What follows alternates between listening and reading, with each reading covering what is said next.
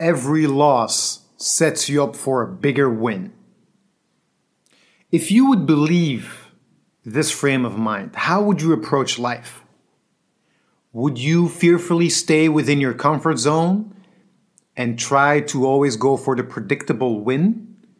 Or would you invest and put it out all on the line, knowing that every time you lose, every time you don't get what you want, there's a bigger win that's about to happen further in the future? How would you go about your life if you would believe that? And do you believe that? Do you believe that we live in a material world, unconnected, that is all about the individual, where you just take an action, it works or it doesn't work, or where we are in a universe where we're connected and whatever you give, whatever you put in, eventually will come back. After my breaking career, I was looking very hard for something to inspire me, to give me passion again. I was looking for a new mountain to climb. And I couldn't find it. I just came off a big win. I had a great career. I traveled the world. I was surrounded by amazing people, dancers. I had some recognition and status in my city, and I wanted to do something different. And I started again from zero. And I tried all these different things, but it was just one loss after the other, one failure after the other. And I remember after many years, let's say about two years of really pushing hard, I was trying to get a social media agency off the ground. I went to the river in my city.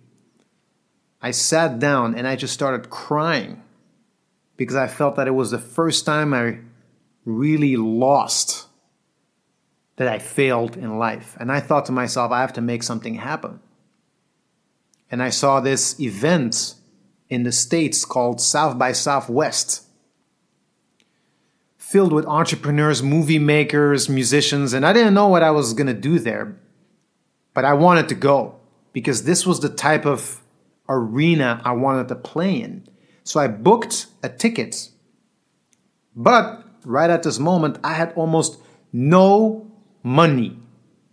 I was barely surviving.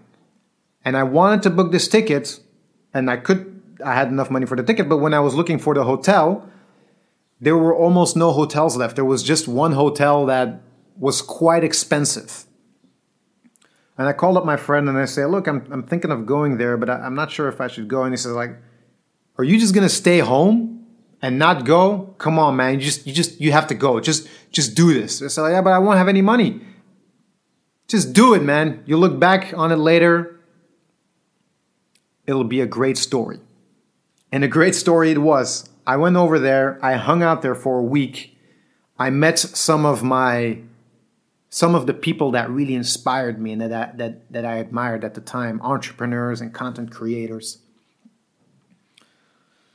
And I remember the last day when it was time to leave, I had the hotel bill that was given to me and seemed like it was double of what I thought it was going to be. And I couldn't pay for the last $500 that I had to pay for this hotel that I didn't know was coming. And my credit card was all the way maxed out, 2000.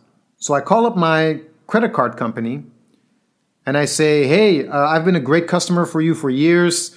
I've never gone into the red. Can you please extend this month alone 500 euros for me, please, so I can pay my bill? I'm in the States. They say, like, no, we can't help you. And I get extremely angry. I'm like, well, I'm, a, I'm an amazing customer. Get into a whole discussion. They wouldn't help me. So I put down, I, I, I, I hang up and I take the last money I have, this is in the morning. So I'm, it's about, I have to leave to go back to Belgium. I gather around the last money I have and I, just I say to myself, okay, what am I going to do here? I, I maybe had like 200 bucks left or something like that. I had to pay a bill of 500 bucks. I go down to the desk and I start negotiating. I say, "Look, I only have 200 bucks, blah blah blah blah blah. I can pay you back when I'm back in Belgium." Blah, blah. There's a whole negotiation going down, and at the end, the person says, "Okay, we'll take all the money you have and just pay us back when when when you're in Belgium." And I say, "Okay, boom." So I give the money. The bill for my hotel is okay, but now I have to catch a plane in I don't know 90 minutes and I have no money left. And now I I become aware that oh Jesus, wait, I I have to gra- get a taxi to the airport, or I'm I'm gonna be stuck in the U.S. with no money, nothing, whatever. And I grab my luggage and I think, okay, I gotta pull a rabbit out of a hat. I have no idea what I'm supposed to do. All my credit cards are my credit card is maxed. My bank account is zero. Um, I tried going to banks and do something through Western Union with a friend. It all didn't work. I'm all alone by myself. I got a flight in 90 minutes. I got to make something happen. So in that moment, in the morning, I rush to the breakfast lobby where everybody's eating. And I start giving a speech. I say, Everybody, please listen to me. I'm from Belgium. I just gave my last money to pay the bill. I have nothing left and I need to grab a cab and go to the airport. Can please somebody help me out? And I saw everybody looking at me, staring. It was so embarrassing. And I saw this one American looking at me and say, Yo, bro, I got your back. I got your back, bro. I got your back, bro. Here, here. And he gave me 20 bucks. He said, Here's 20 bucks, man. Grab the. And I'm like, Oh, thank you so much. Thank you so much. And I went back, grabbed the plane, went back home. What did I get out of that experience? Looking back on it, nothing, not much. I didn't get a big opportunity, didn't get a new client or a job or direction into my life. I just created this experience for myself, and I was back where I started, slightly in debt and trying to survive with my social media agency, still feeling like a failure. But what I didn't see, what happened now was I met a lot of the people I admire, and they moved from being a voice I would listen to on a podcast or a face I would see on a video into a real person in reality. And I thought to myself, eh, you're not you're not as tall as I thought you were, or you're not you're not that hard. You, they're just humans. And from the moment I came back, I started contacting higher level people. And that's how I contacted London Real, which was a big podcast with over a million subscribers when I contacted them. Um, and that created my opportunity to move from Antwerp to London and then work at a media company where there I met some of the biggest minds in the world.